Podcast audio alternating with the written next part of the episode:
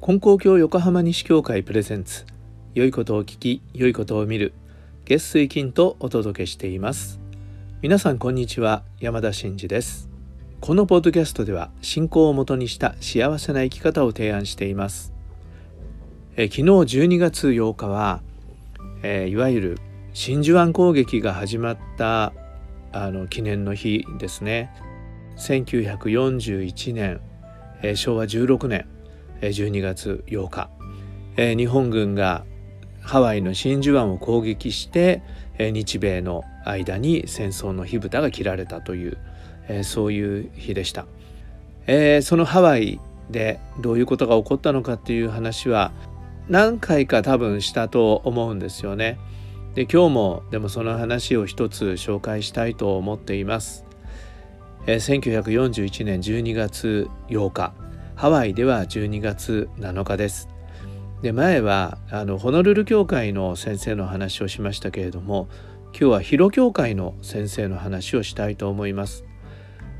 あのワイキキビーチがあるのはホノルルでオアフ島なんですね。でヒロというのはハワイ島という島にある都市です。えハワイで2番目に人口が多い都市だと思います。ハワイ島っていうのはビッグアイランドって言われて一番大きい島なんですけどあの今でも火山が噴火してて、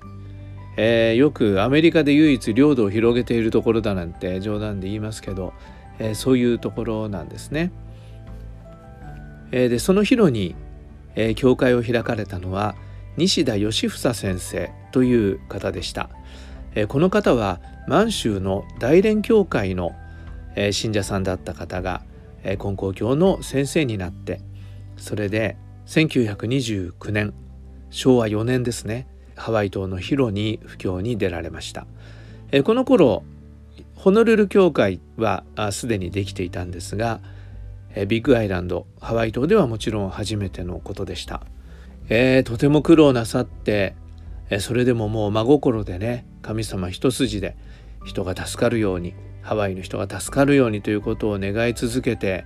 えー、布教されたんですね。でそうする中で、えー、だんだんだんだんに、えー、だんだんだんだんに、えー、難儀な人が根高教の信仰に触れて助けられて、えー、信者さんが増えてゆきました。で11年経った時には今の教会の建物があるんですけど、えー、それが新築できたんですね。とってもね広々としたあの土地にあの立派なお広前が建っています。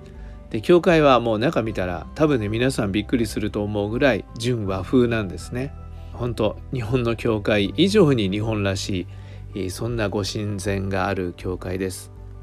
で今の教会のあるところは最初からそこだったわけではないようなんですが、えー、だんだんにね信者さんが増えてくる中ででもうこの土地を買ってほしいっていう人がなんかいたらしいんですね。で先生は断ってたらしいんだけどももうお金なんていつでもいいから神様が使ってくださるんなら確かなんだからということで、えー、先生もじゃあそこまで言うのならということでその土地を購入されてでその当時の信者さんが真心でね立派なお広前を建てたということなんですがそれができたのが1940年でした。そして1941年の12月7日に、えー、パールハーバーの攻撃があり戦争が始まったわけなんですね。もうまさにそれはアメリカに住んでいた日本人日系人の人たちにとってはもう本当に大変な打撃を受ける出来事でしたつまり住んでいる国と自分たちの祖国が戦争を始めたわけですからねで今までアメリカの社会に一生懸命こう馴染みアメリカ社会の中で貢献してきた人たちが急に敵国人扱いを受けたわけなんですね。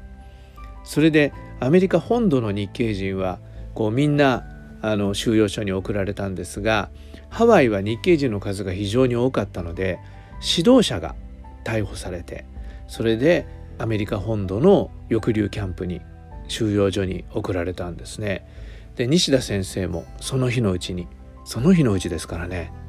パールハーバーの攻撃が起こったらすぐに FBI がやってきて西田先生は逮捕されてしまったわけなんですね。で教会も閉鎖されて機能停止なんですが、えー、何しろ広教会でああ大変だったろうなって想像するのが残されたのが西田先生の奥様の西田富士先生と10人のお子さんたちだったんですね。もう一番下の子はまだ生後間もない赤ちゃんだったということなんです。ですから大黒柱である先生教会長である先生がいなくなってしまったという中でこのご家族11人のご苦労というのはもう想像をね絶するものだったんだろうと思うんですね。で今僕広教会が開教80年の時に出された、えー、記念の本を読んで、えー、ちょっと紹介してるわけなんですけどもここにはねあまり多くのことは書いてないんです。でもね普通考えたら大変なことですよね。赤ちゃん小学生ぐらいの子供たち10人まあ一番上の人はだいぶお母さんの力にはなったと思いますけれどもそれでも大変だった仕事ができる人がいないわけですから生活するための収入の道っていうのが断たれてしまったわけですよね。でしかも教会の敷地と建築費の月々の返済というものがまだあったらしい。えー、ですからこの藤先生はもういきなりあの教会の責任者になり教会は閉鎖されそして家族を、えー、養いということになったわけなんですね。しかしこの大変な中でこのご家族の生活がなんとか立ち行くようになっていったっていうことなんですね。その当時あらゆるものが配給制だっただから食料も足りなくなってきたんだけどもでも誰言うともなくああ金光様には子供さんが多いんだからっていうようなことをねいろんな人が話し合ってそれで信者さんはもちろんなんだけれども信者さんじゃない人たちがたくさんお米を持ってきてくれたりして助けてくれたっていうんですね。あの信者さんも大変だったと思うんですよ。もうそれこそ急に敵国民になってね心の拠り所って言ったらやっぱ神様だったんだろうと思います。でいろいろな生活の上でも成り立たないことが増えてきたりいろんな困難を抱えていたから神様よりどころにしてやってらっしゃったんでしょうね。ですからおかげを受けたと言ってはお礼参りをされてそれであのいろいろなことをねやっぱりご家族に必要なものをということでお供えもなさったんでしょう。それでえー、生活はなんとか成り立ってこの困難な時代を生き抜かれたということなんですね。でそういうことができたっていうのは一つにはこの西田富士先生留守を守られた富士先生のご信心というものが本当に強かったんだろうなと思うんですね。でそれはもうそういう困難を生き抜く強さということだけではなくてやっぱり一緒の時代を同じ社会で苦しんでいるあのハワイの人たちハワイの日系人の人たち信者さんはもちろんですけれどもそういう人たちのためにという祈りをね失わずにおられたんだろうと思いますだから表向きは教会は閉鎖されているから教会の活動っていうのはできないわけだけれどもでもこれはまあ僕の想像ですけど、いろんな方が教会に来て、えー、その悩みをね苦しみをねあの藤先生に聞いていただかれてでそのご記念をいただいて助かっていったんだろうというふうに思います。それでもう一つに思うのはおそらくやっぱりこのご夫妻がその日系コミュニティの中でとてもいい働きをされていい関係を持っておられたんだろうな。信頼されて尊敬されてたからこそ信者さんじゃない人たちまでがねああ金光様のところは大変だろうからって言ってえー、いろんなヘルプをしてくれたっていう。あすいません。あのハワイの人たちってこう日本語に英語が混ざるんでちょっと僕も今その癖が出ましたけどヘルプをしてくれてあの助けてくれたんだっていうことなんだと思うんですね。でこの時すごくね神秘的なね話がね残ってるっていうそれを今日はちょっと紹介してみたいと思います。これはね本当にね不思議なことなんです。金光様にはご神道の光が見えるという噂が立ったっていうことがあったっていうんですね。で当時は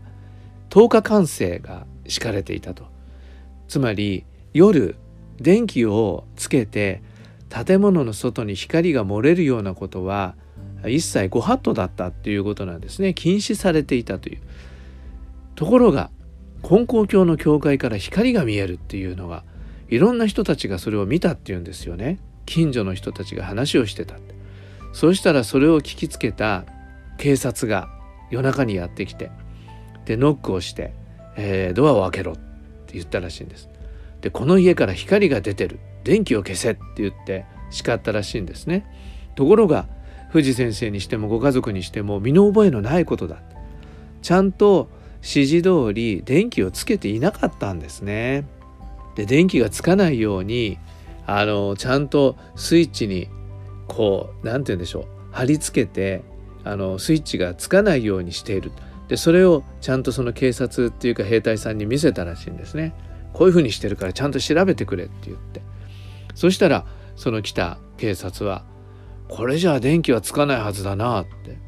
なんでだろう？不思議だなってね言ったそうです。でもこれからも監視をするから外をね兵士が歩いてても驚かないようにって言って帰っていったっていうんです。でそういうふうにしてたんだけど床下の方から光が見えると思って近寄ると何も出ていないっていうようなことがあってでそれでみんなねあ神様のなさることなんだろうというふうにそのことにね触れた人たちが言ったって言うんですね。でこれまあどうでしょう？リスナーさんたちは信じられるかどうか分かりませんけど僕はでもね信じるんですねそういうことあったんだろうなって。でこれを見た人たちはやっぱり金光様ってのはすごいな金光教っていうのはなんかすごいなって言ってそれは神徳の光って言って噂が噂を呼んだっていうんですね。これ僕ね神様の応援だったんだと思うんです。藤先生がねあんまりねあの女性だからって言ってあの弱いように言ったら申し訳ないんだけども当時やっぱりそういうことはあったと思うんですね女の方っていうのは立場が弱かったしだけど一生懸命に子供たちを抱えながら信者さんたちハワイの社会のこと困難な思いをしている人たちのことを一生懸命祈っておられた西田富士先生の、ね、その御用を神様がねやっぱ応援なさったんだと思うんですね。で金光様の教会っていうのはねそういう力のあるところなんだよっていうことを世の中の人もね認めざるを得ないようなそんな噂が立ったわけでしょうからそうすると藤先生のところにやっぱり助けを求めてくる方たちがあったんじゃないかなって思うんですね。そして結果ご家族の生活がなんとか成り立っていくというそういうことになってたんだなということを思って、えー、こういうことを考えると本当あのパールハーバーでの日米開戦っていうことがどれほど人を苦しめたことかっていうこととそれと同時に一生懸命助け合っていた人たちがいたということとそれとそれを一生懸命支えようとなさった神様がいらっしゃったっていうことを感じるんですね。本当戦争っていうのは絶対に起こしちゃいけないことだと改めて思います、え、皆さんにもそういう思いを持っていただけたら嬉しいです、え、今日は、え、真珠湾攻撃の記念日から近かったもんですから、えハワイの広教会西田義房先生と西田富士先生の、えお話をさせてもらいました。で一方の義房先生が、えどうなっていかれたか戦後どういうふうな経験をなさったかっていうようなことを改めてまたお話をしたいと思います。ということで今回もお聴きくださりありがとうございました。今日も神様と一緒に素晴らしい一日にしていきましょう。次回の配信もお聴きください。